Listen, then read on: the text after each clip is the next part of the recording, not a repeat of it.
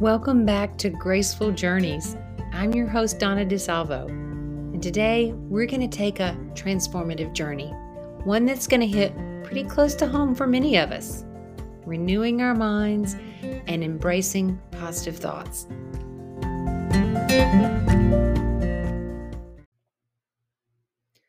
Now, I have to make a confession before we get started, right off the bat. When the idea of discussing positive thoughts first came to my mind, I quickly found myself pulling away from it. You see, imposter syndrome set in. The nagging doubt was there. What can I offer my listeners that they haven't already heard? And is this topic even worth exploring? I even tried to use scripture to escape it, turning to Ecclesiastes one verse nine, which reminded me there is nothing new under the sun. But then, as in the true fashion always, the Holy Spirit gently nudged me toward another book of the Bible, Romans chapter twelve and verse two. And here, Paul encouraged me. He encourages you too. Do not be conformed to this world, but be transformed by the renewing of your mind, that you may prove what is that good and acceptable and perfect will of God. And just like that, the worldview, imposter syndrome, out the door. And here we are, ready to dive into the topic. But hang on, some of you are still skeptical because you're skeptical about the Bible, but stay with me because secular research can also back up the power of positive thoughts. One study I looked at looked at morning thoughts. It suggests that if we start our day anticipating negativity, then it can affect our working memory, even if nothing stressful is actually happening. In other words, we create our own situations, even though they may not be real.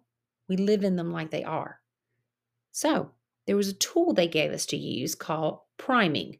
I like to call taking my cap- my thoughts captive. Think of it this way. Your mind is a blank canvas when you wake up in the morning. It's ready to absorb whatever it comes into contact with first.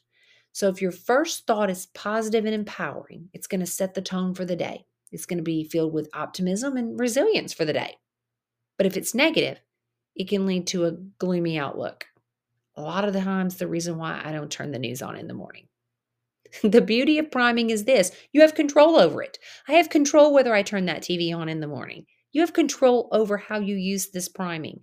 You choose the first thought that pops in your mind. You choose what your mind is exposed to first thing in the morning.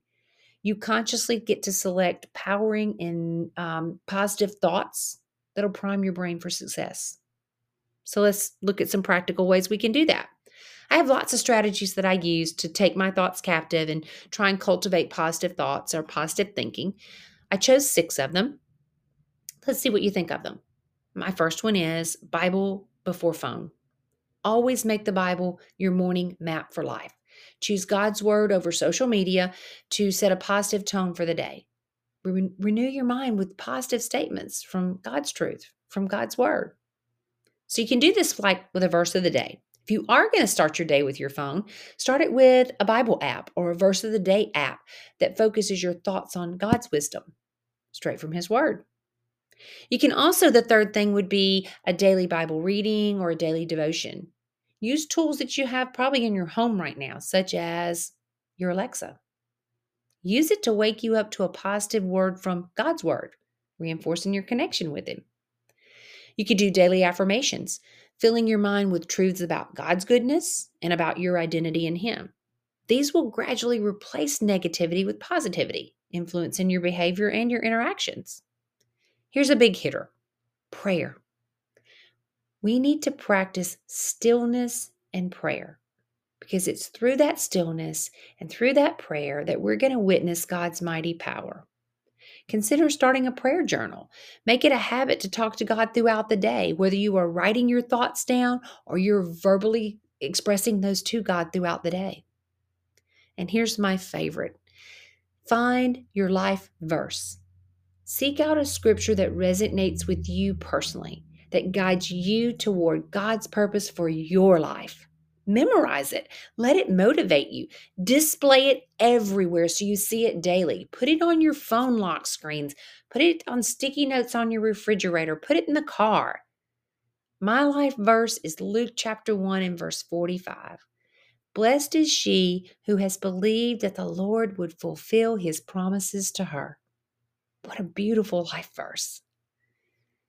Psalms forty-three and verse seven tells us this. For as he thinks in his heart, so is he.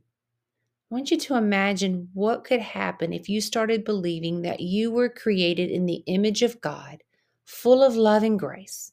Not just knowing it, but truly believing it. What could happen? Our journeys may be different, but our destination should be the same. That is living a life that glorifies God and fulfills His purpose for us. And a key part of this journey is going to involve taking our thoughts captive. So as we renew our minds and we harness the power of positive thoughts, we're not only transforming our lives, but we're shining God's light brightly into the world. So let's take steps together on the journey to discover the worth, our worth in God's light. What are you going to use to put in those positive thoughts and those positive affirmations? Maybe you have tools you already use. Drop them in the comments. I'd love to see what they are. Maybe you don't have a tool yet. Choose one of the six that I gave you in suggestions. I can't wait to see what you choose or what you're using, and I can't wait to watch the success you have in your journey finding your purpose and your worth in God. Thank you again for joining me today on this incredible journey. Stay tuned for more episodes of Graceful Journeys. It's going to be my goal to bring you inspiring insights from God's Word that'll empower your faith and your purpose. Don't forget to subscribe, share, and leave a review if you found today's episode helpful. And until next time, may God's light guide you on your own remarkable journey.